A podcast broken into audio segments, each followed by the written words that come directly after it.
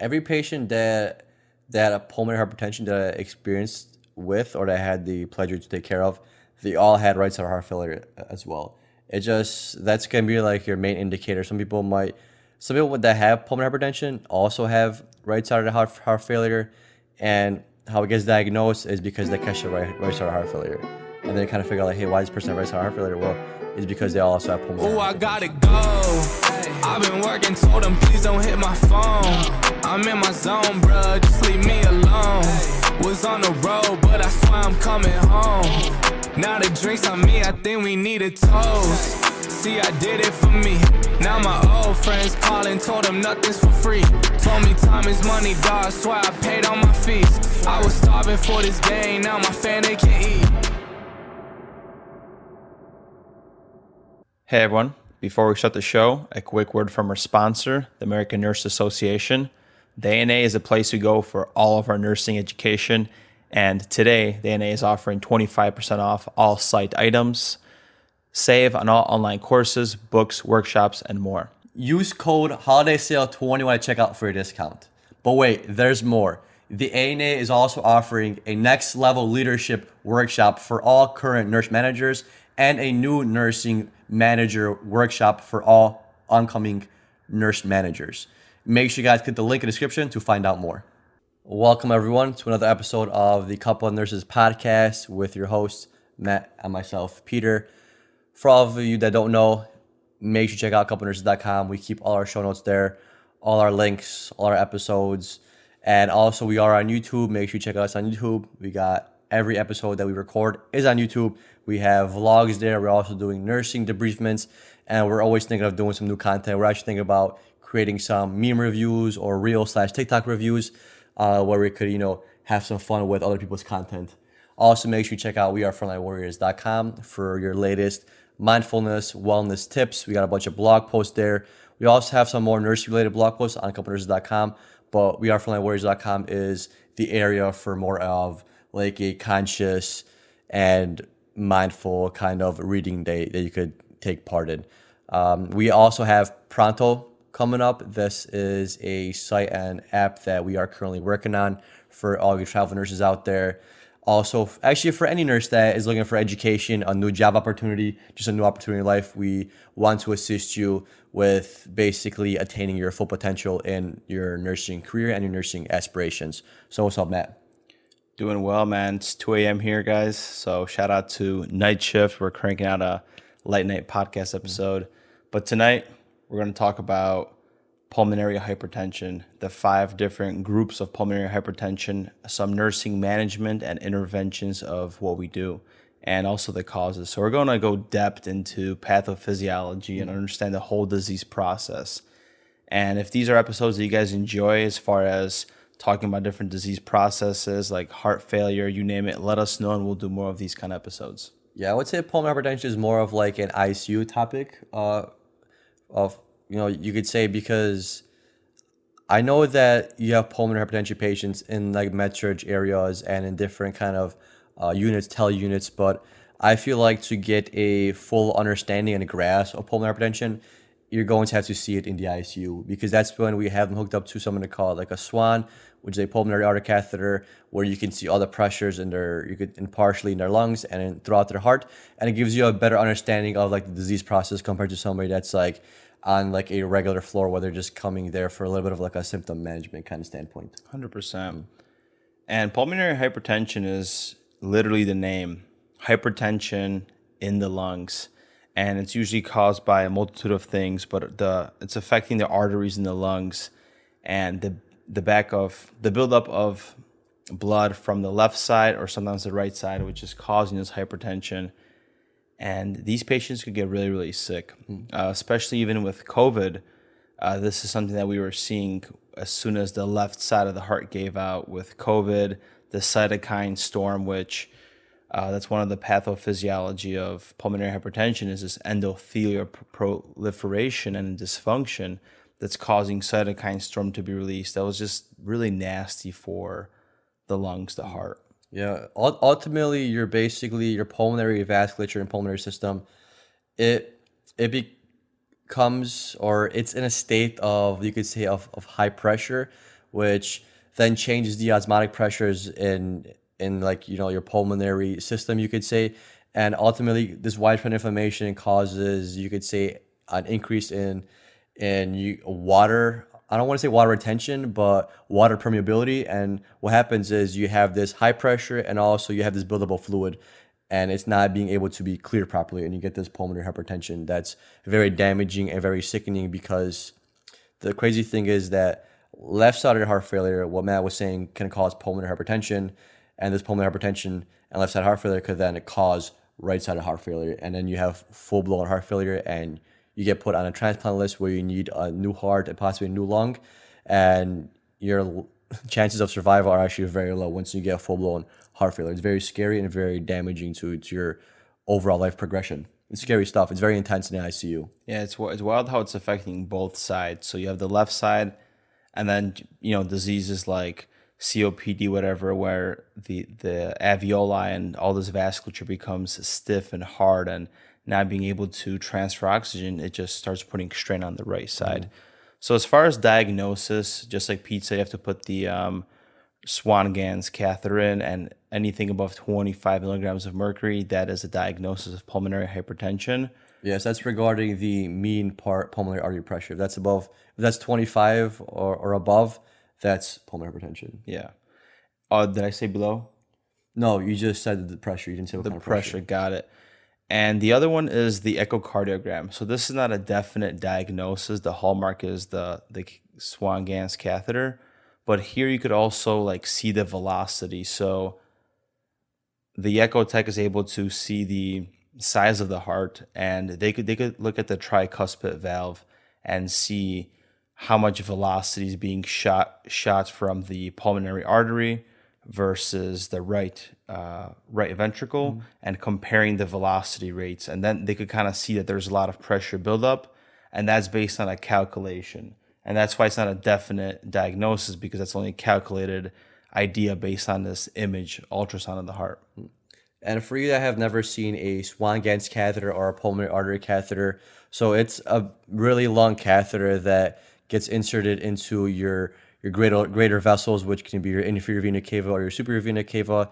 Then it goes into your right atrium, goes through a tricuspid valve, and through the right ventricle, through the pulmonic valve, all the way to your pulmonary artery, and that's where it measures the pressure. So with a Swan-Ganz catheter, you can get the pressure in your pulmonary pulmonary artery as well as the pressure in your right atrium and also the pressure in your right ventricle. So you get a lot of data in that standpoint. And for you ICU junkies over there, um, some numbers to kind of consider and keep in mind when you're working with a Swan-Ganz catheter is going to be the pulmonary artery pressure.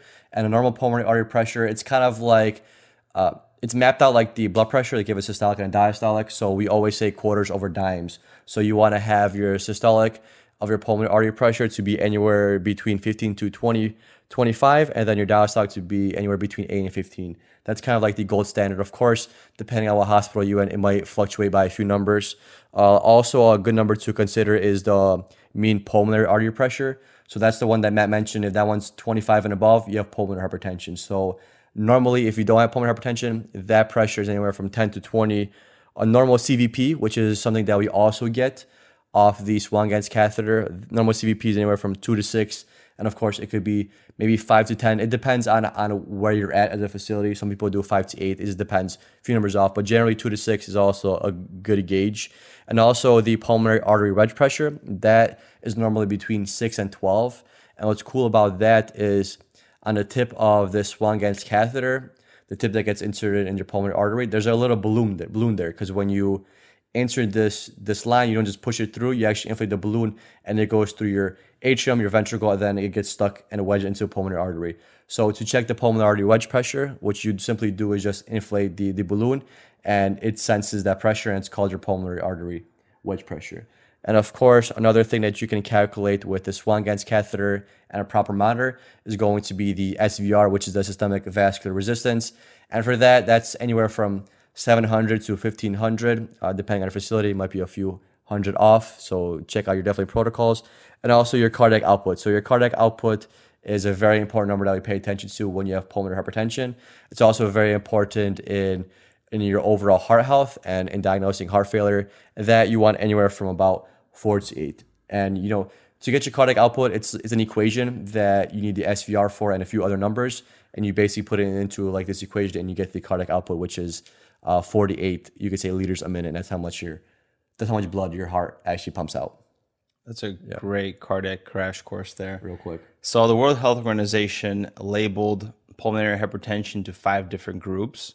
So we'll go over each individual group and what's causing it and finding out some interesting facts about it.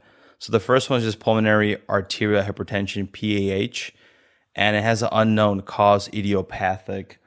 Oh, and we're going to go over the causes, and they think it's more endothelial dysfunction. It could be impaired vascular dilation. There could be alterations to the expression of nitric oxide, so the lack of vasodilation in these patients. There's also increased expression of inflammatory cytokines, which causes loss of endo- endothelial caveolin 1. Hmm. So, and there's also proteolysis, which is a breakdown of proteins and peptides and amino acids in these enzymes. So it gets really deep into what's happening. That's why we don't know what the exact cause is, but clearly inflammation is never a great thing in everything that we talk about. And it goes with diabetes too. You know, diabetes is chronic widespread inflammation. Yes. Uh, there's also, uh, you're born with it, and it also could pr- progress in this dis- disease process. It could be changes based, uh, based on genes. It could be conditions such as liver disease, HIV, cirrhosis, and also be could, could be collagen vascular disease. And this is the autoimmune autoimmune disorders that are causing this endothelial dysfunction and the cytokine inflammation. And that's with things such as uh, lupus or rheumatoid arthritis. Group number two is going to be the group that is affected by the left side of the heart. So this is your pulmonary hypertension that is caused by left-sided heart failure for whatever reason that could be. Maybe you have a congenital defect that affects your left side of the heart, which then throws you into pulmonary hypertension. Or you could have suffered an MI, which affects the left ventricle of your heart, which then it hypertrophies and it causes the lungs and right side to work harder, which then eventually is going to cause pulmonary hypertension. So usually, if it's a reversible cause, if you reverse the left-sided heart failure or you make it better, usually you make the pulmonary hypertension better as well. And then the third group is pulmonary hypertension caused by lung disease. So this is an issue with the lung and uh, respiratory system itself. So it could be from chronic obstructive diseases like COPD, uh, emphysema. You could have sustained lung damage somewhere, some at some point in your life. It's anything that has to do with the structure of your lungs and your lungs not functioning properly. Because obviously, if you have a higher buildup of pressures in your lungs, eventually you're going to throw yourself into something more serious. That's going to be pulmonary hypertension. What's also wild about this group is that sleep apnea is also a cause of this. I feel like sleep apnea. If I know we, I'm not sure if we did an episode on it, but or we read it, uh, or listened to a podcast about it. But sleep apnea ha, has a lot of detrimental effects. You know how a lot of people don't know how important your dental health is. A lot of dental health Gets neglected. yeah, gets neglected and it stems into systemic problems. Same with sleep apnea. If that's not controlled properly, that that is sleep apnea is a is a risk for heart disease as well and for heart failure. So it impacts your life to a probably a greater extent than, you have thought. because you need to be perfusing. That's just the like breath is the baseline of the human body. Mm-hmm. And what sleep apnea is causing is hypoxic pulmonary vasoconstriction and pulmonary venous hypertension with an abnormal production of mediators. So it's a breakdown of these vascular cells because of long-term chronic hypoxia, essentially. Yeah, it's crazy. So, geez, man, breath is so important. Yeah. and it's crazy how like all these things play play into this you know it's wild to think about how hey it can start from let's just say left side of your heart and now it affects your lungs or the problem started in your lungs but since it's a pressure issue now your right side has to work, work hard and it's just a game of pressure so whatever wherever there's a built up or increase in, in a need for pressure, the thing before it is going to suffer the most. Like it's if you have pulmonary hypertension, your right side of the heart is going to fail, is going to struggle the most because it's pushing against those pressures. So it's crazy how things get backed up and how your multi-system body is is a, is affected completely by just one system. It's crazy how one system can affect all the other ones. Yeah, that's why sepsis is so wild to, Mm. to think about because it leads to multi-organ failure, which is actually another cool podcast episode to do. Uh, even like group one, which blew my mind, is we always look at the immune system as fighting off bacteria and infections. We never think about how it's uh, causing inflammation, how inflammation works to uh, boost our immune system, or how, in this case, the clustering of macrophages and T lymphocytes are ca- are causing vascular lesions that are that have been reported and associated with um, pulmonary hypertension. Right. It's it's crazy, and as like over time, like I'd say when we were 16 years old, 18 years old, we didn't hear as much about gut health as as we do now. Now we're learning that gut health plays in, into so many things, and now we see it play into pulmonary hypertension. We see it with Alzheimer's. We see it with neurodegenerative dis- disorders. We see it with autoimmune issues. Like I can't believe the gut plays this much roles in in a whole body, and it just shows you how our body is made uh made to be approached with a holistic approach because one system affects all the other ones and it, and it's crazy to think about how something might stem from the gut or might stem from somewhere else and impact the rest of the body especially if it's like a like a neuro issue for example i know we're not talking about neuro issues but neuro issues seem to have a pretty good link to like the gut which is what's mind blowing i know it's pulmonary hypertension but it's always good to bring up Hundred percent. Mm. So group number four is pulmonary hypertension caused by chronic blood clots, and this is why they recommend these patients to get on anticoagulants. Sometimes these chronic mm. blood clots can cause areas of the vasculature that's not getting enough oxygen. It could cause stiffening, and it could it could lead, lead into eventually PEs, which is life threatening. So you mm. definitely need to either get an embolectomy or whatever the the procedure there might be. Yeah, PEs are, are really scary, especially like when somebody has one and it's like a new PE and he's he has like coagulopathies going on and issues of coagulation. Like having a PE patient like that with all these coagulation issues, that's something really scary because they could literally drop and die at, at any time and you won't even know. It's scary because it's internal. We can't we can't have this patient under like an MRI or a CT or always we, we can't always see what's going on in, in the body because it's not it's not safe because of all the radiation and all that. Uh, That would be ideal to do, but we can't. So people just with PEs and coagulation issues, they just die like real quick and real all all of a sudden, and it's wild. the first patient I had off orientation as an ICU nurse was a patient that uh, got a PE from a blood clot. I think she, I don't know if she was smoking or not, but she was in nursing school, man.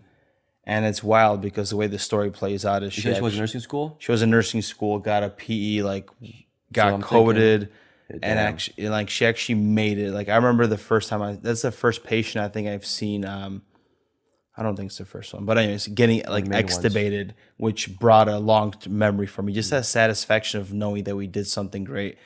Patient survived, and what's wild is she went back to nursing. She graduated, Mm-hmm. and she actually worked in the same hospital. And did was she on birth control? Do you know?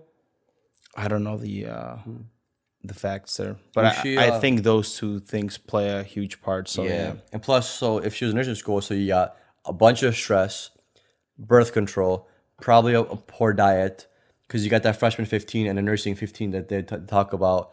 A lack of exercise because you're so invested in passing nursing school where you're just studying all the time. All that plays a role. And guess what? Poor girl got a got a blood clot. And it just shows you how the body is should be taken as a as a holistic approach. That we're this one giant being being of these multiple systems, but yet it all works together. yes, That's wild. yes. Crazy. Life is Trip. life's a trip. Yes, it's it's wild how we're connected, but also it shows you how the body is dependent on everything in team environments. You, even though one person doesn't affect everything, it we really do because you need the whole team to function. Every every part needs to be moving. So it's it's a cool concept. Uh, group number five is pulmonary hypertension triggered by other health conditions, and this could be things such as blood disorders. So poly polycythemia vera, which is the the large abnormal creation of RBCs, or essentially thrombocytothemia is the other word for that. Um, inflammatory diseases such as vasculitis, when we talked about the endothelial dysfunction, uh, men- metabolic disorders such as glycogen storage disease and kidney disease because it has a play in uh, the way of uh, the production of red blood cells. Yeah, some of the signs and symptoms you might see with pulmonary hypertension. Uh, the first one's gonna be the heart sounds, which is a loud P2, which is the uh, closing of the pulmonic valve, also the murmur of a tricuspid valve uh, regurgitation. One of like the main ones you're going to see. So if you think about pulmonary hypertension, so you see it as this high pressure in, in the lungs. So kind of think about it, what's going to suffer with this high pressure. So we think of the blood flow throughout the body, it goes from the right side to the lungs to the left side to the body, right? So from the body to the right side to the lungs to the left side to the body. So if you have high pressures in the lungs, traffic is going to back up most likely in the beginning, right? So your right side of the heart is going to have to work harder because you have a high pressure in your lungs. So you're going to slowly have a backup and accumulation of fluid uh, throughout the body. So your liver is going to suffer. You might now have something called portal hypertension because of so much of this backed up blood. Uh, you're going to have right side heart failure. You're going to have edema in your extremities because remember everything's getting backed up before it gets to the lungs. So your whole body is going is going to suffer. It's not going to be an issue of the blood getting to the organs. It's the issue of blood coming back from the organs to get reoxygenated. But eventually down the line, down the line, it's going to be an issue of both blood going to the organs and blood leaving the organs. But for right now, in the beginning stages, it affects more of the right side, and you get this pooling of pooling and slowing of the blood on the right side of your body. So as it enters the heart, and that's you're going to have those main signs and symptoms. And if you pull up an EKG, that is going to indicate like a peaked P wave. And sometimes in a V1 lead, you might have like a large V wave and also indicating a right uh, bundle branch block. And we mentioned the whole echo, how that you know you look at the tricuspid valve and you can see the velocity because you're just measuring the the backup of fluid from that pulmonary artery and the right ventricle. And between that is that regurg that could be happening from too much pressures. Yeah, if you guys get a chance, I would definitely recommend just taking a look at how the echo looks because it's they're literally put this little little thing on the left side of your chest and it visualizes the the heart and the pressures in like a current time basis. So when you look at the screen of the echo, you see different different colors, and those signify the pressures and and the, and the blood moving throughout the heart. It looks it looks really cool because it's like a live action, like a, like a CT scan. You have just the image itself, but on an echo, you have a moving heart and a pulsating heart, and it actually looks really cool. And you can see the pressures. Yeah, fun stuff, and it's colorful. So the, the first time I saw one was with my uh, with my dad when he got rushed to the ER. But side note, so complications with uh, pulmonary hypertension is the right-sided heart failure and uh, ultimately enlargement of it, and this could be both the left and right side. You know, as you know, with like uh, even left-sided heart failure, there's two different kinds. One is the the thickening of the left side where the muscle becomes too thick there's not enough blood to be circulating the whole entire body which becomes an issue and failure. And ultimately the dilation of that left ventricle when it becomes so fatigued where it can't even squeeze the blood flow and it keeps pulling. Um, that could lead uh, to blood clots from pulmonary hypertension. So that risk from developing in the heart or even the lungs from the vasculature and the stiffening.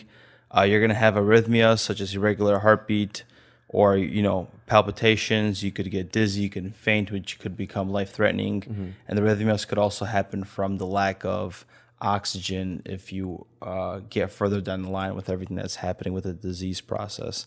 And we mentioned uh, you could also have uh, bleeding in the lungs, right? Like you, you could even be spitting out uh, blood, but it's also like a very um, Could be later sign. that's very like, very late. Like you're not gonna experience that, and you're on the floor other than the ICU, basically. Yeah, every patient that that had a pulmonary hypertension that I experienced with or that I had the pleasure to take care of, they all had right side heart failure as well. It just that's gonna be like your main indicator. Some people might, some people that have pulmonary hypertension also have right side heart heart failure, and how it gets diagnosed is because they catch the right right side heart failure, and then they kind of figure out like, hey, why does this person have right side heart failure? Well, it's because they also have pulmonary hypertension. They they almost kind of go go hand to hand, and if you're in nursing school, the best thing to keep in mind regarding right-sided heart failure is going to be the pooling and the slowing down of of all the movement of, of blood getting back to the heart. So like Matt said, that's why that's why we have a higher risk for clots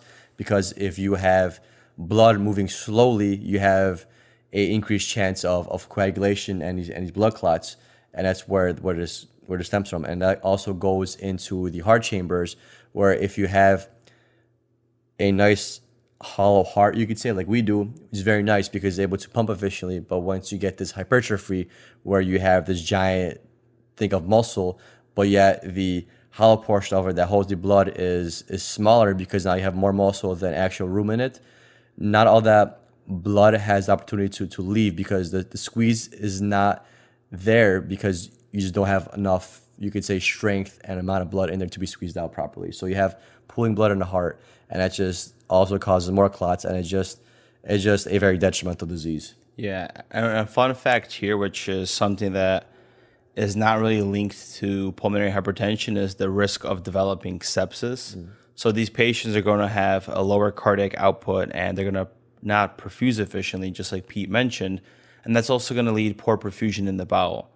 So when you're not getting enough blood flow there, that actually, that actually causes leaky endothelial barrier, and that's allowing bacteria and toxins to invade, which could lead to sepsis. Mm. A lot of times we get septic patients and we don't know where that where it came from. It could be the sputum or the urine. Like, how did this infection start? I mean, we already have a bunch of bacteria in the gut.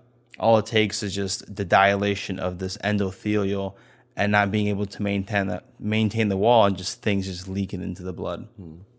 So one of the reasons why pulmonary hypertension is, is detrimental and you could say stems stems to all these issues is because the main factor that you could say that kills a person is pulmonary hypertension causes a decrease in cardiac output. And that's how much blood your body puts out a minute. And there's three reasons why it decreases cardiac output. Is first of all is because of the hypertrophy of these ventricles that Matt has mentioned multiple times. Uh, the second one is because of this hypertrophy, the ventricle spends more time in a squeeze mode than a relaxed mode, so it, uh, it affects the filling and the workload of the heart. And the you could say the third reason why this increases cardiac output is because eventually all this this issue with this heart, heart hypertrophy and these pressures is that the tricuspid valve starts to give out. So you get tricuspid valve regurg because you have such an imbalance of pressures where that valve kind of just flips open, closed almost whenever it wants. So these are the main three things that kind of tie into why pulmonary hypertension is very detrimental is because it ultimately decreases your cardiac output and you're not able to deliver the right amount of blood to the right uh, amount of organs and tissues in your body and you eventually wither away and die which is yeah. pretty fucked up and that and that's why with interventions uh, you have to give patients vasodilators. So you want to reduce that RV afterload. You want to help with the filling. So uh, you'll get patients on vasodilators like sildenafil sometimes. Uh, from an ICU standpoint, what was happening with COVID is these patients had such high um, wedge pressures we couldn't uh, ter- uh, put them down.